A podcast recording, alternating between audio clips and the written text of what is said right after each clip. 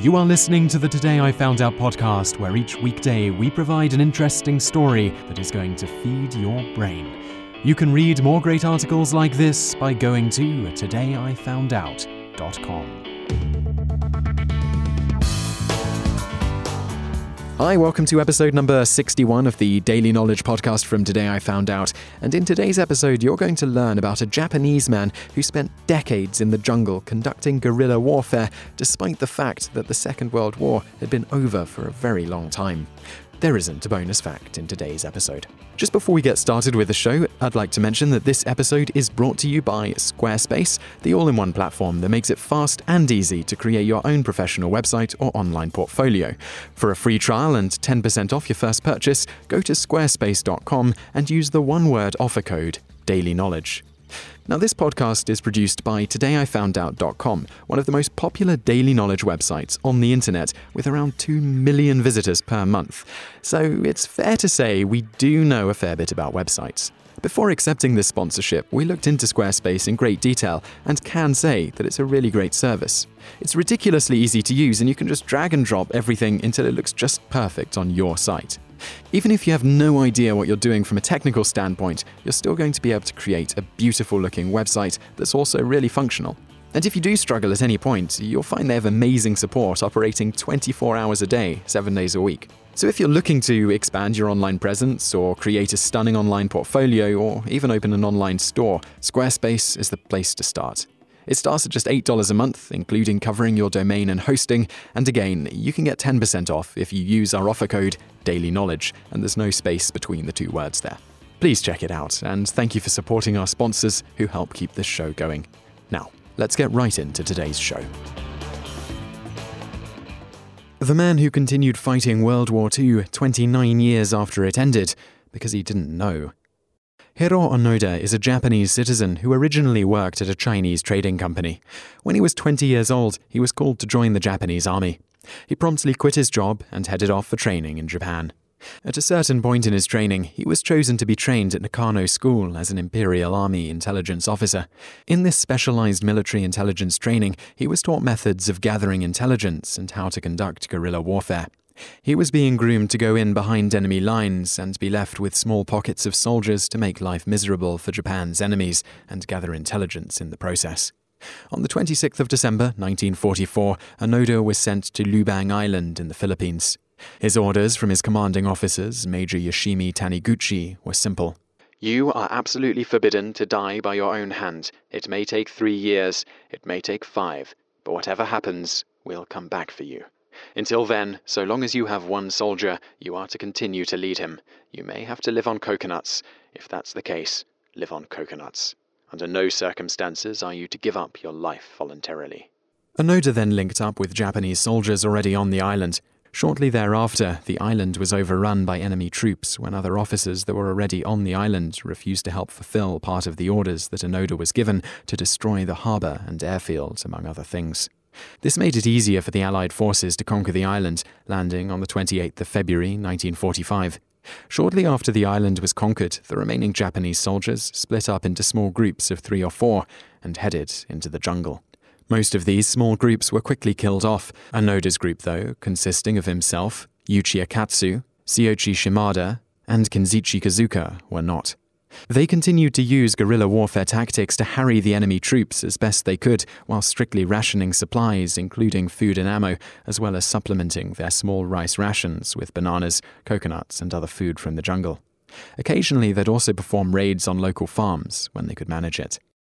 In October 1945, after another cell had killed a cow from a local farm for food, they came across a leaflet from the local islanders to them saying, The war ended on August 15th. Come down from the mountains.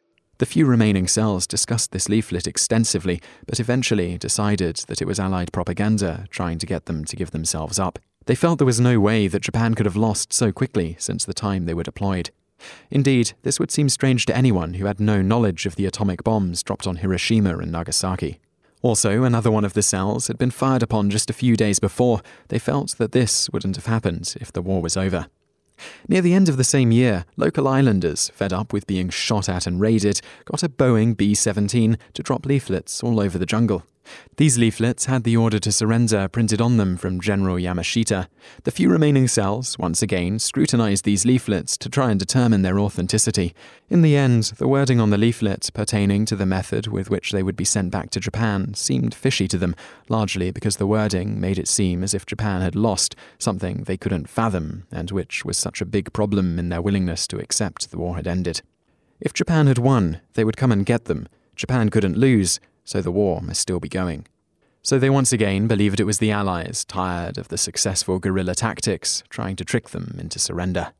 When this didn't work, more leaflets were dropped with newspapers from Japan, photographs and leaflets from the soldiers' families. Delegates were sent from Japan and went through the jungle, speaking over loudspeakers, begging the soldiers to give themselves up.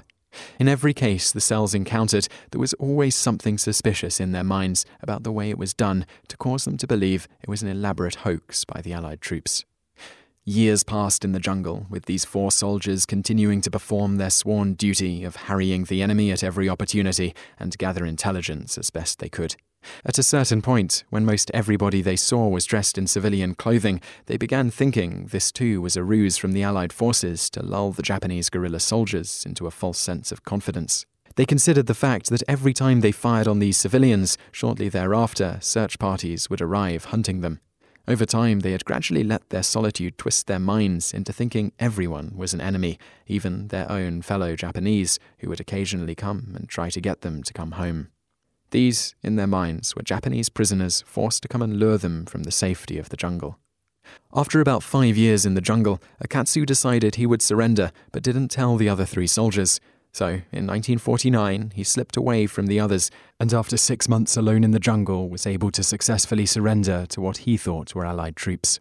Because of this event, Onoda's cell became even more cautious and went into deeper hiding and took fewer risks as they viewed Akatsu leaving as a security threat. What if he was captured? They thought. About five years later, another of the small group, Shimada, was killed at a skirmish on the beach at Gontin. There were now only two Onoda and Kazuka. For about 17 more years, the two lived in the jungle, gathering intelligence as best they could and attacking what they thought were enemy troops when they could risk it. They were still convinced that eventually Japan would dispatch more troops, and they would then train these soldiers in guerrilla warfare and use the intelligence they had gathered to retake the island. After all, their orders were to stay put and do as they had done until their commanding officer came and got them, and their commanding officers had promised to do so no matter what. In October 1972, after 27 years of hiding, Kazuka was killed during a fight with a Filipino patrol. The Japanese had thought he had already died. They didn't think he could have survived so long in the jungle. But now, when they had Kazuka's body, they began thinking perhaps Onoda was also still alive, even though he had also long since been declared dead. The Japanese then sent a search party to try to find Onoda in the jungle. Unfortunately, he was too good at hiding with 27 years of practice. They could not find him, Onoda continued his mission. Finally, in 1974, a college student, Norio Suzuki, decided to travel the world. Among his list of things to do on his journey was to find Onoda, a panda, and the abominable snowman. He travelled to the island and trekked through the jungle searching for signs of Onoda. Shockingly, where literally thousands of others through the last 29 years had failed, Suzuki succeeded. He found Onoda's dwelling place and Onoda himself. He then proceeded to try to convince Onoda to come home with him. Onoda refused. His commanding officers had said they would return for him, no matter what. He would not surrender, nor believe the war was over, until they returned and ordered him to do so. At this point, he would not have been allowed to simply go home. He would be required to surrender and throw himself on the mercy of the enemy. Over the years, he had been too successful at using the guerrilla tactics he had mastered, killing 30 Filipinos and injuring over 100 others, as well as destroying various crops and the like, for almost three decades. Suzuki then travelled back to Japan with the news he'd found Onoda, Major Taniguchi, now retired and working at a bookstore, was then brought back to the island and to Onoda to tell him that Japan had lost the war and he was to give up his weapons and surrender to the Filipinos. As you might expect, after living in the jungle, doing what he thought was his duty helping Japan, now only turning out to be wasting 29 years of his life, and worse, killing and injuring innocent civilians, this came as a crushing blow to Onoda. As he later stated, We really lost the war? How could they have been so sloppy? Suddenly, everything went black. A storm raged inside me. I felt like a fool for having been so tense and cautious on the way here. Worse than that, I had been doing it for all these years. Gradually, the storm subsided, and for the first time, I really understood.